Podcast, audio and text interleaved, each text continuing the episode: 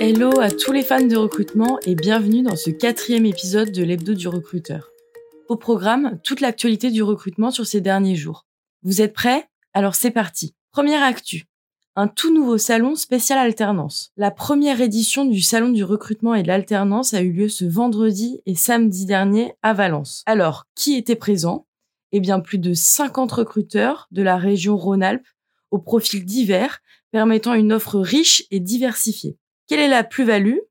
Proposer différents types d'espaces, des stands d'entreprise, conférences, ateliers, coaching, job dating et j'en passe. Les enjeux? Faire découvrir à tous le potentiel du territoire en termes d'offres d'emploi, de formation qualifiante et de développement de carrière.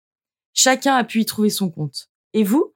Avez-vous pu trouver votre bonheur en dénichant le candidat idéal?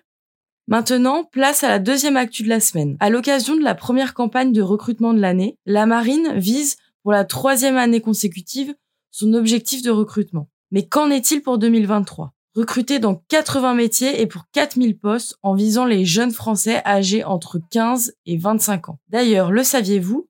Seulement 1% des ressources humaines de la marine sont affectées au recrutement, ce qui représente 400 marins. Un investissement qui est non négligeable et qui prouve que séduire les jeunes relève d'un véritable enjeu stratégique.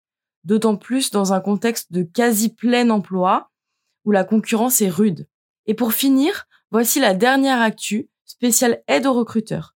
Comme vous le savez déjà, recruter du personnel qualifié est devenu un vrai casse-tête pour les entreprises. Alors, quelle est la solution? Ne vous inquiétez pas. Pôle emploi est là pour vous donner un vrai coup de pouce grâce à la mise en place d'une formation préalable à l'embauche. Un deal gagnant-gagnant qui propose à la fois aux employeurs et aux candidats des solutions bien trouvées. Quel est l'objectif? Bien, c'est rendre opérationnels les candidats grâce notamment au développement des compétences clés. Et qui peut en bénéficier? Eh bien, toutes les personnes qui sont inscrites sur Pôle emploi, ainsi que toutes les entreprises qui disposent d'offres d'emploi sur la plateforme. Et vous Que pensez-vous de cette initiative? Est-ce que ça pourrait vous intéresser? Clap de fin, vous voilà désormais incollable sur l'actualité de la semaine. Ça vous a plu? Vous mourrez d'impatience de nous écouter de nouveau? Pas d'inquiétude.